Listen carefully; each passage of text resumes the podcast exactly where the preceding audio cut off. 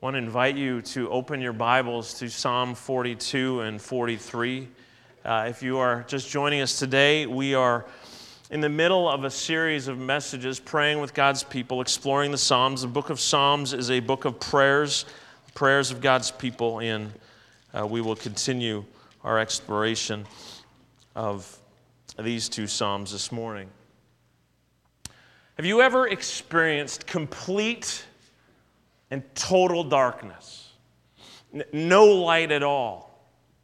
You, you, you cannot see anything. You, you can't even see your hand if you hold it up in front of your face. A number of years ago, when I was in Bible college in Abbotsford, uh, I discovered on a mountain uh, an old mine tunnel, a mine shaft in uh, I, I, brought a few buddies who had never been there. I brought them there. We walked up uh, the mountain not too far into the trees and underbrush and, and found the entrance of it again. There's still tracks coming out of it and began leading them down there. Now, we had not planned ahead. Uh, I happened to have one flashlight in the car, and so I led the way, and the four of us walked down this, this tunnel, this cave, and we went, we went far, and it, it bent around a curve, and, and pretty soon, you look back and you couldn't see daylight.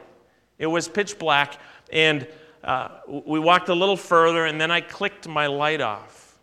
And, and it was so incredibly dark that you, you could hold your hand up, you could see nothing.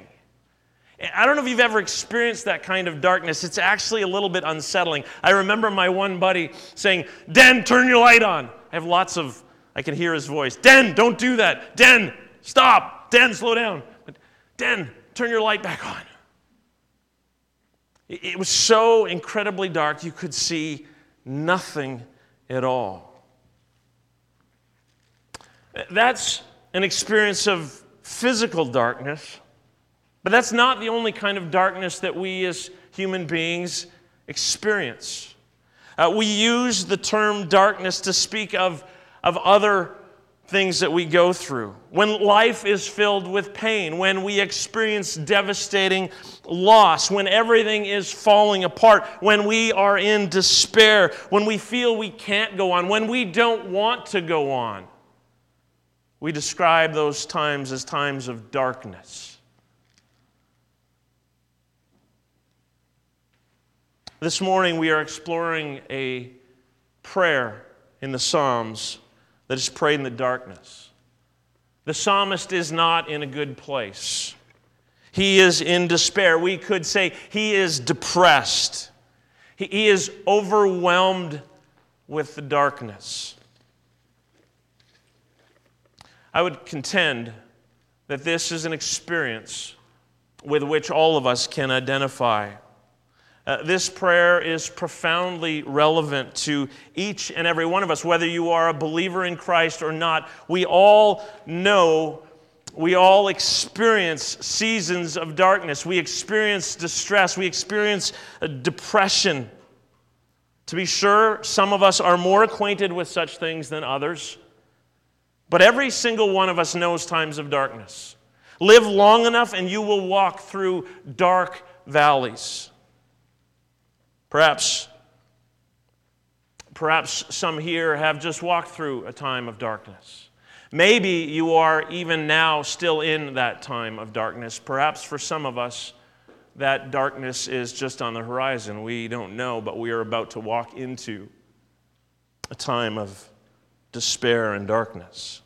And so, this prayer that we are exploring this morning is of profound importance and relevance for every one of us as human beings because this is part of our experience. Now, regarding the Psalms, we're looking at Psalm 42 and 43. Tim Keller uh, asserts this that walking through this prayer in the darkness is, in a sense, putting each one of us on the therapist's couch. We are going to explore this. We're going to learn about our experience. Uh, we're going to learn not how to avoid the darkness, not how to uh, never experience the darkness. We're going to learn from this prayer as we learn to pray. We're going to learn how to walk through the darkness. Now, just before uh, I read the text to you, to this point in this series, we have explored a psalm at a time, one psalm one prayer at a time. This morning we are looking at two Psalm 42 and 43. What I want to say is that Psalm 42 and Psalm 43 belong together, they are a unit. Now, there are some scholars who believe that at one point in time these actually were a single psalm, and that for some reason at some point they were split up. We actually have some ancient Hebrew manuscripts that have them together. Um, uh, there's another clue. If you look at our text, not every psalm has a superscription above it, but, but most in, this is book two of the Psalms. Remember, the Psalms are divided into five books.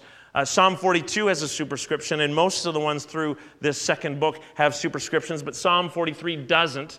so it, it's sometimes referred to as an orphan psalm. But the biggest clue that says that these two belong together is the refrain. There is a refrain that we encounter twice in Psalm 42 and exactly word for word at the end of Psalm 43. And so, whether they were ever one or whether they have always been two, what is clear is that they are a unit together. And so, we're going to look at them together because together, Psalm 42 and Psalm 43 are one prayer. If you have your Bibles, I invite you to follow along as I read Psalm 42 through to the end of Psalm 43. As the deer pants for streams of water, so my soul pants for you, my God. My soul thirsts for God, for the living God. When can I go and meet with him? My tears have been my food day and night, while people say to me all day long, Where is your God? These things I remember as I pour out my soul, how I used to go to the house of God under the protection of the Mighty One, with shouts of joy and praise among the festive throng. Why, my soul, are you downcast? Why so disturbed within me? Put your hope in God, for I will yet praise him, my Savior and my God. My soul is downcast within me. Therefore, I will remember you from the land of the Jordan, the heights of Hermon, from Mount Mizar. Deep calls to deep. In the roar of your waterfalls, all your waves and breakers have swept over me. By day, the Lord directs his love. At night, his song is with me, a prayer to the God of my life. I say to God, my rock, why have you forgotten me? Why must I go about mourning, oppressed by the enemy? My bones suffer mortal agony as my foes taunt me, saying to me all day long, Where is your God? Why, my soul, are you downcast? Why so disturbed within me? Put your hope in God, for I will yet praise him, my Savior and my God. Vindicate me, my God, and plead my cause against an unfaithful nation. Rescue me from those who are deceitful and wicked. You are God, my stronghold. Why have you rejected me? Why must I go about mourning, oppressed by the enemy? Send me your light and your faithful care. Let them lead me. Let them bring me to your holy mountain, to the place where you dwell. Then I will go to the altar of God, to God, my joy and my delight. I will praise you with the lyre, O God, my God. Why, my soul, are you downcast? Why so disturbed within me? Put your hope in God, for I will yet praise him, my Savior and my God. I want to walk through this with you, and we are going to explore this uh, in three ways, and I lean on Tim Keller for this. Uh, we are going to first look at the condition that is described what the psalmist is experiencing, what he's going through. Secondly, we're going to look at the causes that are delineated. And then, third, the cure that is demonstrated. So, the conditions, the causes, and the cure. As we begin, I want to note a few things for you. We don't know specifically who composed this prayer, nor do we know the particulars of that individual's uh, situation. But there's one thing that can be said. The superscript for Psalm 42, and I would say Psalm 43, says that this is a psalm of the sons of Korah. Now, you might recall uh, Korah was a leader, a community leader uh, among the Hebrews. He was a Levite, that is part of the priestly tribe, and he led a rebellion in the wilderness against Moses and Aaron. Uh, and as a result of that rebellion, Korah and 250 other community leaders were killed by God in an act of judgment. This psalm and a number of psalms in Book 2 are of the sons of Korah. These are, descendants of Korah, Levites. They are dedicated, we know, to sacred music. That is, they lead God's people uh, at the temple in worship. They're involved in worship leading. These are worship leaders, those writing music, leading music worship of Yahweh. Now, beyond that, however, we cannot say anything definitive about this individual who composed this, uh, about his historical or biographical situation. Uh, let's turn now and look at the prayer. Uh, the first thing I want you to note, first thing we're going to look at is the first part of the refrain.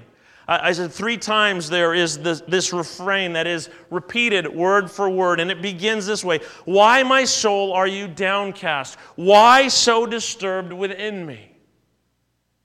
Why, my soul, are you downcast? Why so disturbed within me? The, the, psalmist is downcast. He is disturbed, repeated three times throughout this prayer. The word downcast is a strong word. It, it means to fall, to collapse, to crumple, to dissolve. The psalmist is not just feeling a bit down, not just feeling a little bit blue. The psalmist is at the end of his rope. He is despondent. He is crumbling under whatever he is experiencing. He is in complete despair. He is depressed. He has nothing left. Why, my soul, are you downcast? Now, there's something really important for us to recognize at this point. I said in my opening comments that uh, the experience described here by the psalmist in this prayer is a shared experience, that we all experience times, seasons of darkness. Uh, experiences of uh, seasons of despair. We, we all know what it is to feel depressed. And what I want to highlight for you is that not only does this ha- this happens to everyone, not just to uh, those who are not followers of Jesus. This happens to those who are followers of Jesus, even to those who are mature followers of Jesus. Uh, we need to look no further than just the biblical story itself. Think of Elijah in 1 Kings we read about Elijah, the prophet of God, and this great confrontation with the prophets of Baal. 450 prophets of Baal on Mount Carmel. And, and all day long, they, they set an altar and they cry out to Baal, and, and Baal does nothing. And then Elijah builds an altar to the Lord, the God of Israel, and he, he puts a sacrifice on it. And they have a, a ditch dug around it, and they soak it with water. And he cries out to God, and God answers and sends fire that consumes the sacrifice, consumes the altar, licks up all the water. This mighty display of God's power. And the prophets of Baal are put to death. And then Queen Jezebel is enraged and she plots. She says that she is going to kill Elijah. And he runs and he falls into a deep, deep depression to despair. He, he, he prays. He, he wants to die. He says, I've had enough, Lord. Take my life. Not only Elijah, but we see this in Moses. Moses leads the people, God uh, leads his people out of slavery in Egypt and into the wilderness under Moses' leadership. And he, at one point, is so overwhelmed and despairing of life, he asks God to kill him. He says, If this is how you're going to treat me, please go ahead and kill me. We look at the story of Jonah, Jonah the prophet reluctantly goes and preaches to Nineveh. And in the most amazing response for a preacher to see is a whole city respond to the message, except Jonah's upset about it. And he despairs even of life, and he says, Now, Lord, take away my life, for it is better for me to die than to live.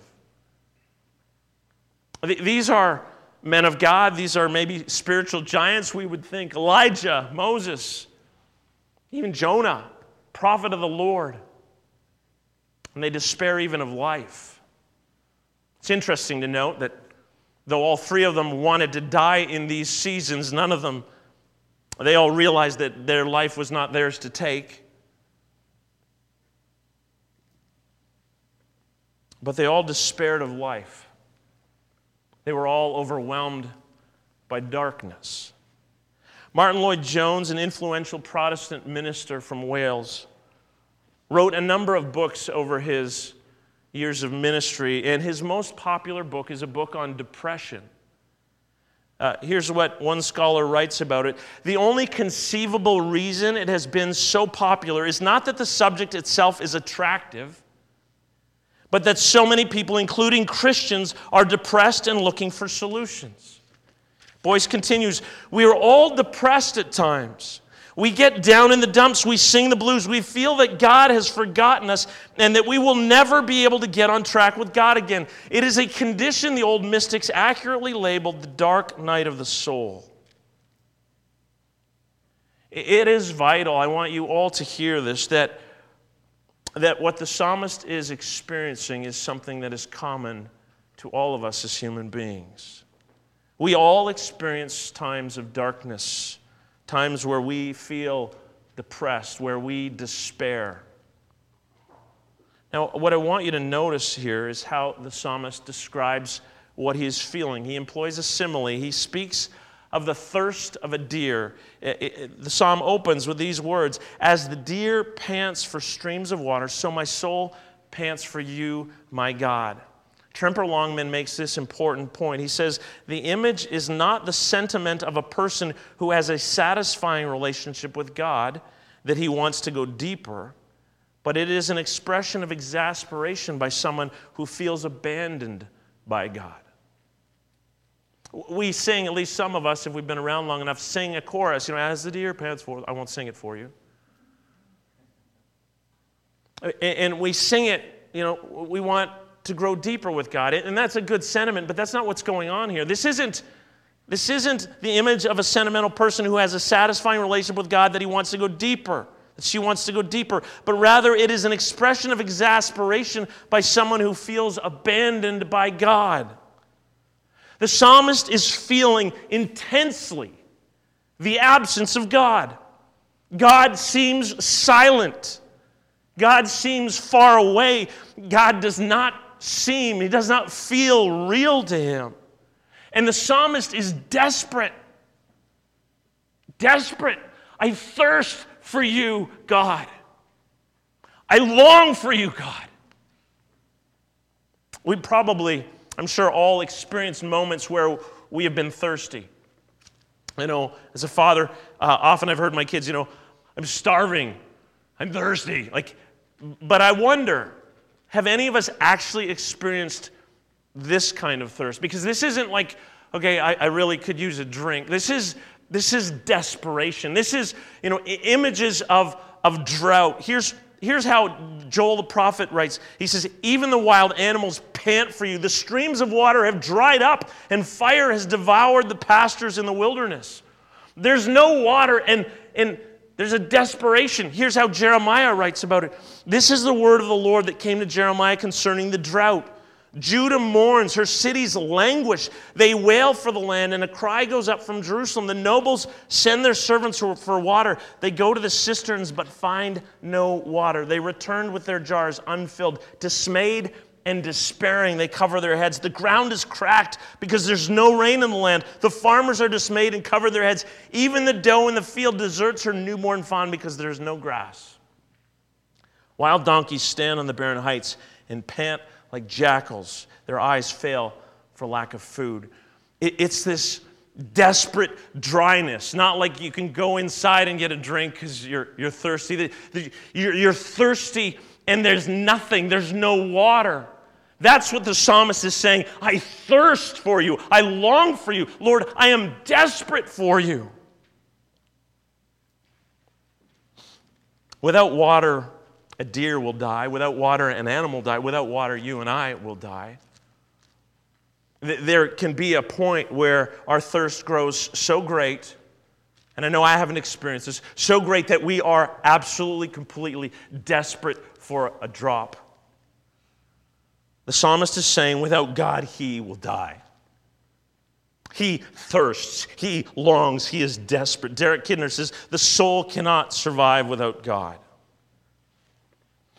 Many in our world today, perhaps even many of us, fail to truly grasp fully this truth that, that we were made not only by God, but we were created for God.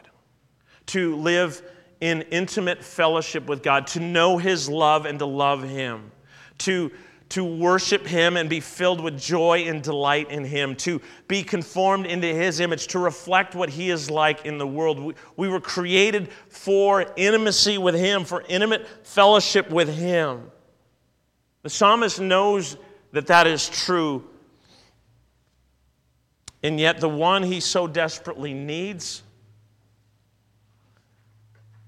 it feels to him, has abandoned him.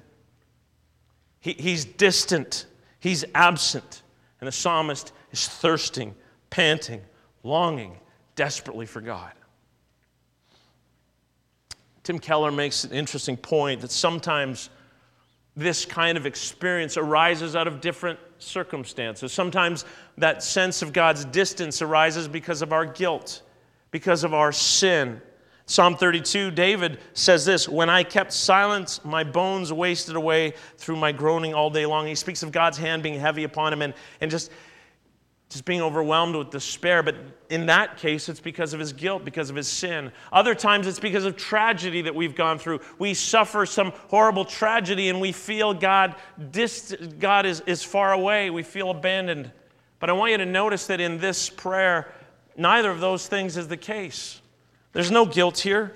There's no tragedy here, yet we feel, the psalmist feels the absence of God.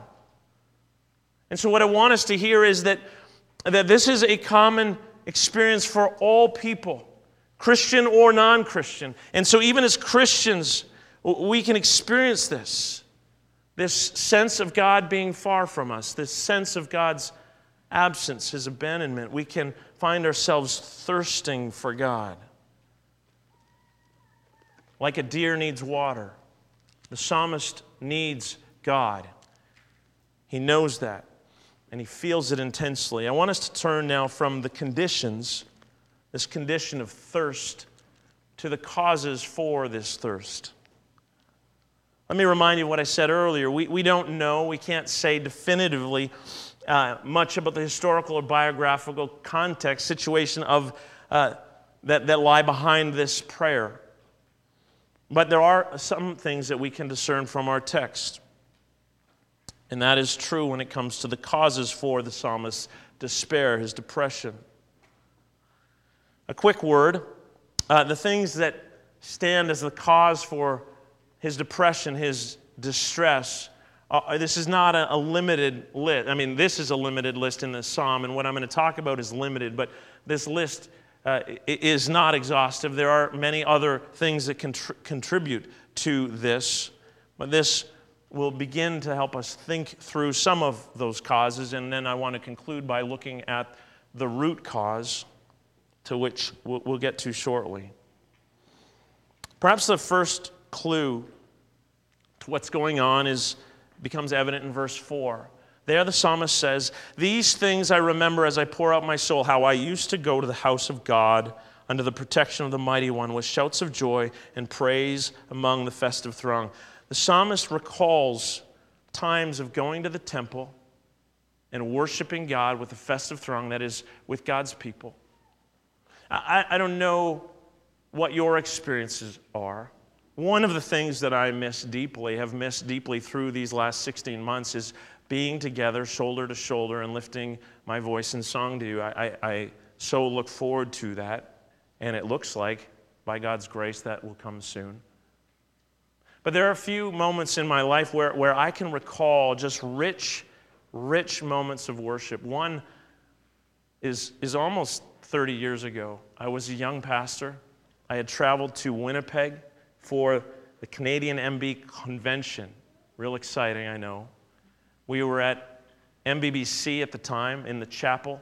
Not a terribly big room, but it was packed with church leaders and members of MB churches from across Canada.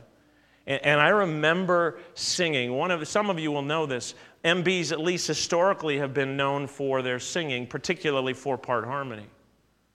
And I remember being gathered there. I was a young pastor. It was my first convention. And we sang It Is Well With My Soul. And I, I remember that room was acoustically amazing. I remember hearing the four part harmony. I remember being so overwhelmed by the presence of God in that moment of worshiping Him. nearly 30 years later, that is still a recollection I have.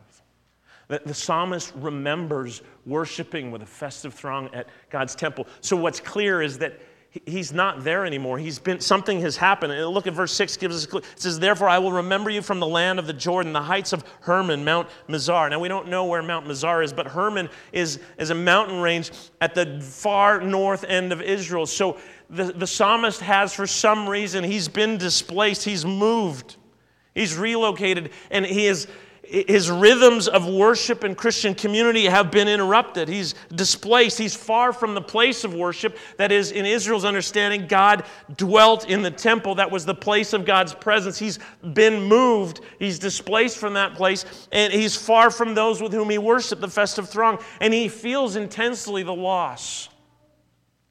That is one of the contributing factors to his depression, his distress, his being overwhelmed by darkness. This uh, makes a lot of sense here, and I imagine that there are many here who can identify with this kind of experience. Maybe, maybe you went off to Bible college and had a great year.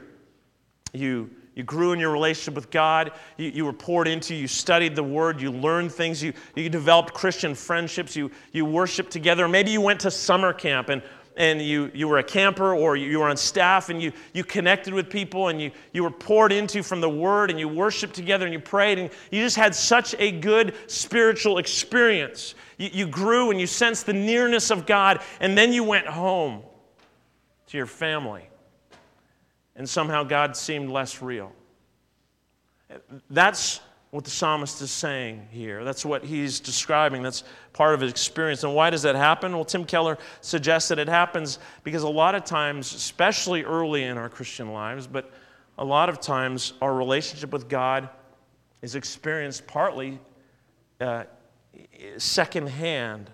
He, he writes this we, we tend to experience God through others who experience God more than we would think. God seems real when I'm with people for whom God seems real. And so, what, what do we do? What, what do we need to, how do we respond to that reality? Well, we, we, need to, we need to develop our own prayer life, which can be hard. We need to nurture our own Christian thought life. We need to, we need to go through experiences in life with God when we get through them and we realize God was with me through that. I mean, partly it just takes time to grow in that relationship. A second cause that we discover in this prayer is the taunting of enemies. Verse 10 reads, My bones suffer mortal agony as my foes taunt me, saying to me all day long, Where is your God? Those around the psalmist, his enemies, are taunting him. It's not enough for them that he's already down, that he's discouraged, that he's distressed, overwhelmed with depression. Now they, they mock him. Where's your God? Why isn't your God with you? Why isn't your God helping you? and that wears on him. And that's likely an experience that, again, many of us can identify with. I think particularly of students, so it wouldn't be limited to you, but students, you go to school day after day in an environment that rejects Christ, in an environment that likely makes fun of those people of faith, those who would hold to a Christian worldview and a biblical ethic. And there can be mocking. People can think your faith is ridiculous at best. Perhaps even for others of us in our places of work, in our neighborhoods, our, our, neighbors look at us and go, Where is your God? Look at this, look at this suffering going on in your life. Look at these bad things. Where is your God? What good does your faith do? There's this taunting, and that can wear on us. Wears on the psalmist. His enemies taunt. Third cause, more general and less uh, more general than specific, just simply the trials of life. Verse 7, the psalmist speaks, it says this Deep calls to deep in the roar of your waterfalls. All your waves and breakers have swept over me. These images communicate the overwhelming troubles of life. Have you ever felt yourself in life in a point where it's just one thing after another, after another, after another, and you are so beaten down? You're just getting pummeled, and it's like, it's like the breakers of the ocean. It just keeps coming just doesn't stop. There's no reprieve. Pain, suffering, darkness, trial, trouble. Another cause, no doubt, I think in this case, not the original cause, but a contributing factor for the psalmist is revealed back in verse 3. The psalmist says that his tears have been his food day and night. What does that mean? His tears have been his food. Well, it means two things. It means one, that he's not eating, all he's eating is tears. And day and night, he, he's saying that he's crying all the time. He's, he's not sleeping, he's not eating, he's just crying. In other words, what I want to point out to you is that there are physical conditions that factor into his despair. Uh, Martyn Lloyd-Jones, I spoke about already. Dr. Martyn Lloyd-Jones, some of you may know this, but for those who don't, he, he was a doctor, not a PhD, but an MD. Uh, Martyn Lloyd-Jones was a medical doctor, trained, highly trained, highly successful, who shocked many people when he left medicine to become a preacher. And, and so, uh, Martyn Lloyd-Jones, a, a trained physician who became a preacher, says this uh, about this text. Physical conditions play their part in all of this. It's difficult to draw lines here, but some physical conditions promote depression. There are some in whose cases it is clear to me that the cause of their depression is mainly physical. On the other hand, when you are physically weak, you are more prone to attacks of spiritual discouragement and depression. If you recognize that the physical may be partly responsible for the spiritual condition and make allowances for this, you will be better able to deal with the spiritual issues. We need to understand, and certainly this is true for us as Christians. I think everyone needs to understand, but as Christians, we need to understand that we are complex creatures. That is, we are not only spiritual beings, we are not only moral beings, we're not only emotional beings. We're all those things, and we are physical beings. And when it comes to depression, sometimes the church, evangelicals, have utterly failed to respond well in the light of this complexity. Someone is depressed, someone is discouraged, someone is overwhelmed with darkness, and uh, Keller sarcastically quips this. Uh, sometimes Christians will say, Well, have you prayed in faith, confessed all known sin, claimed the promises, rebuked the devil, pleaded the blood, thank God for your blessings? If you do all these things, everything will be okay. Except it's not. Because we're not only spiritual beings, we are physical beings, we are emotional beings, we are moral beings. There, there is a complexity that needs to be accounted for. And here the psalmist says that tears have been his food day and night. He is, he is not sleeping, he is not eating, and, and that will impact him. That is impacting him. We need a holistic view. It's really interesting if you go back to 1 Kings 19, the story of Elijah that I talked about earlier. Elijah is depressed. He wants to die. He runs off, falls asleep, and God sends an angel. And you know what the angel does? He cooks him lunch, he makes him a meal. Kind of curious, what did he make him? right? He, he, he prepares food and he wakes him up and says, Here, you need to eat. And so we need to understand, we need to think holistically. There are a number of factors, including physiological factors. If you're not sleeping, if you're not eating right, if you're not exercising right, that will impact you. Even nutrition, just a funny story. When we were making one of our trips as a family from BC back home to Edmonton, I remember uh, Chrisleen has had celiac disease since I met her. Our boys hadn't been diagnosed yet, the two that have joined her in that. And we were driving home, and, and it, it was a little tougher to find food for Chrisleen in those days. And so sometimes she would just have a bag of corn chips while we would eat McDonald's or Wendy's or, sorry, speaking of nutrition. Um, but I remember one of those times my boys begged me, they were much younger at the time. They said, Well, Dad, can we just have chips for supper too, or lunch, whatever it was along the way? And uh, wisdom eluded me, and I said, sure. And so everyone picked their favorite bag of chips, got in the van, and they like devoured each their own bag. And, and before long, all of a sudden, they're like, oh, Daddy, I don't feel good. and we're at Edson, we got a couple more hours. Right? Like, we are complex beings. There are physiological things that factor into how we feel. It's not only Christians who can sometimes get this wrong and over spiritualize it. Our world gets this wrong often too and say, oh, it's, it's just brain chemistry, take a pill. Or it's just self esteem, just, just be who you are and be affirmed. And so we turn to these short sighted attempts to deal with this. We don't look at all the causes, all the contributing factors. Some of you may remember the TV show Family Ties, the, the one daughter, Mallory. This is going back to the 80s probably. When she was depressed, she, she always said this when, when I get depressed, I go shopping. I, want to say clearly that shopping won't work. Success in your career won't work. A- academic excellence won't, won't work. Fame won't work. Getting married, having kids, none of those things will, will work. Money won't work to fix this. Nothing this world offers will take away the darkness.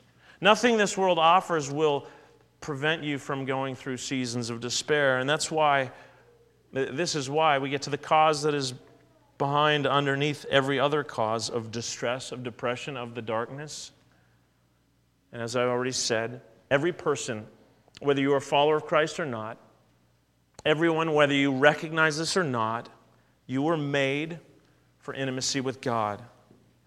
And because of sin, because of your sin and the sins of others, our world is not the way it's supposed to be. We live in a world that is broken.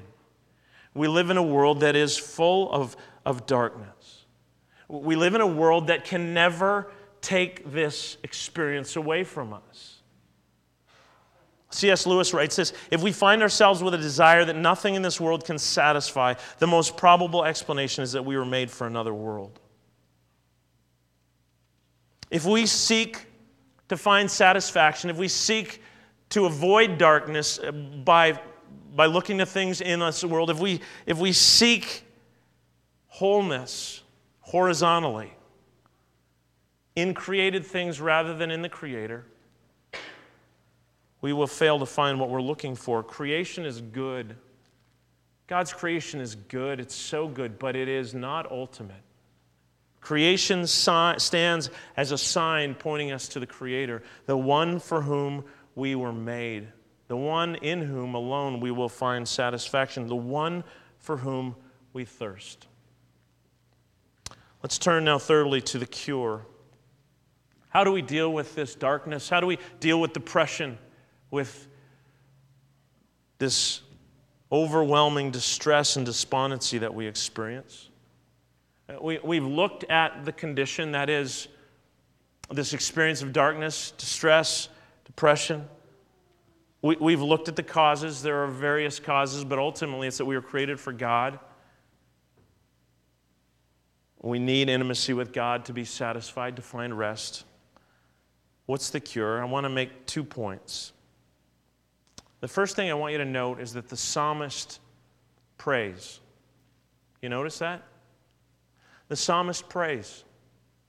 In the midst of his experience of darkness, in the face of the reality that God feels completely absent, in the, in the face of the reality that God doesn't even seem real to him right now, he still prays. He, he cries out to God, to the God who doesn't seem real, to the God who is absent, the God who it feels like has abandoned him. He prays nonetheless. And that is really significant. The first part of the cure, if you will, the first part of the way forward is praying, even when you don't feel like praying crying out to God. Uh, the psalmist says, He pours out your soul to God, talking to Him. If you're hurting, tell God you're hurting. If you're angry, tell God you're angry. If you're struggling, tell God you're struggling. If you're scared, tell Him you're scared. Whatever you are feeling, whatever you are going through, whatever you are struggling with, tell Him. Pour out your heart to God, even when you don't feel like it. Yes, it's hard to do the Spirit of God can enable us to do hard things. And it's so critical. We see the psalmist doing precisely this praying. Praying when God feels far away, praying in the midst of his darkness. Second thing, and this may sound strange, maybe even funny, but we need to talk to ourselves. Remember when Chrisleen and I were uh, just married, we were driving, uh, it was at nighttime and uh, would often not feel well, and so she had put her seat back and had disappeared from sight. Um, and this, just for the benefit of those who grew up with cell phones and Bluetooth, this was before all of that. And so people didn't talk on cell phones or talk through Bluetooth. And so I remember pulling up to a red light, and I, can be a little bit animated. You know that. When I talk, you use hands and be a little bit uh, active. And I was engaged in a conversation with Chrisleen quite actively, quite animatedly. And two girls drove up next to me in a car, and they looked over and they thought, wow, this guy is a loon. and, and I tried to point out that someone was there, but Chrisleen never bailed me out. She stayed down. They thought they're next to this man who's just talking to himself, this crazy guy. Let's get away as soon as the light turns green, quickly. The way forward is praying when we don't feel like praying and talking to ourselves. Look with me at the refrain again, three times. Why, my soul, are you downcast? The psalmist is talking to himself. Why, my soul, are you downcast? Why so disturbed within me? Put your hope in God, for I will yet praise him, my Savior and my God. He speaks to himself. Three times he says, Put your hope in God. Why so downcast? Why so disturbed? Put your hope in God, for I will yet praise him, my Savior and my God. The psalmist talks to himself. He proclaims this to himself Put your hope in God. In the midst of the darkness, we all have an inner dialogue. And it is wise to listen to what's going on in your heart, to ask yourself, what am I feeling? What am I thinking? What's going on in my heart? But we must not only listen to ourselves, we must learn to talk to ourselves, to, to speak to ourselves, to, to look at what we need to hear, what is true. Look at what he says put your hope in God. Put your hope in God. Though God feels distant, though it feels like God has abandoned you, though, though, though you are so depressed and distressed and overwhelmed with the darkness, put your hope in God. He proclaims that to himself three times. He tells himself what he needs to hear.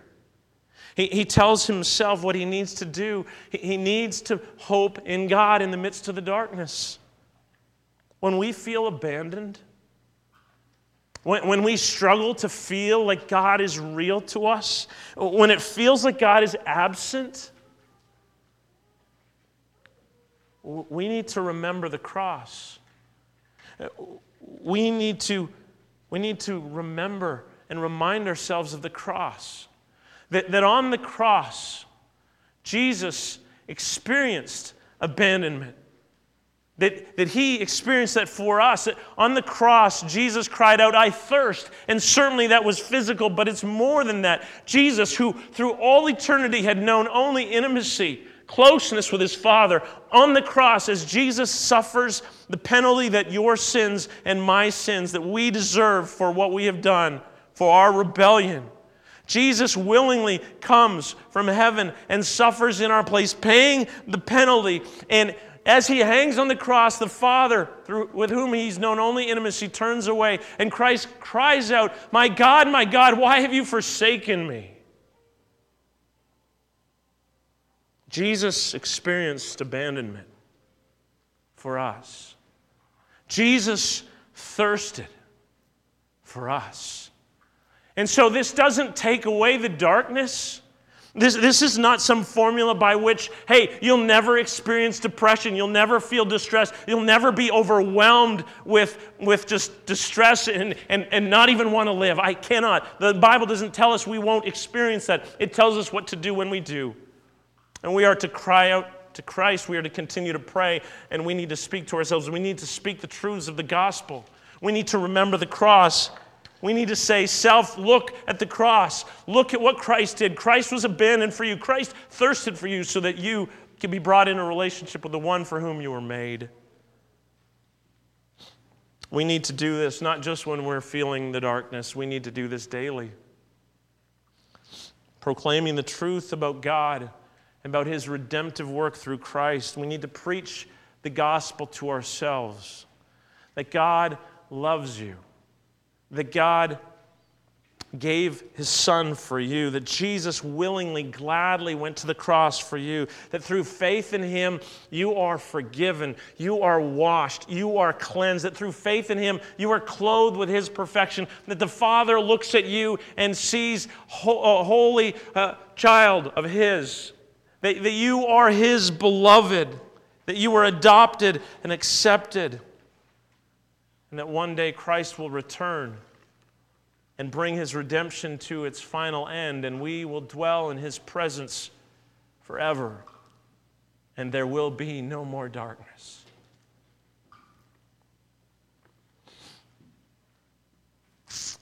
In this world, in our lives, we will walk through times of darkness, being downcast, collapsing, crumpling, falling because of the weight of what we're going through. We will experience distress and despondency. We will be dissolved. There will be times when God feels unreal to you, where He feels distant to you, where He feels absent, where it feels like he, you have been abandoned.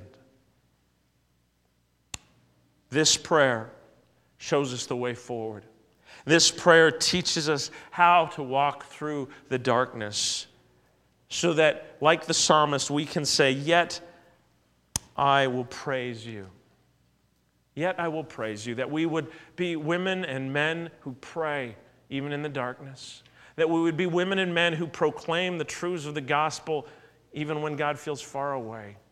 And that we would, with the psalmists, say, Yet I will praise him, my Savior and my God. Amen.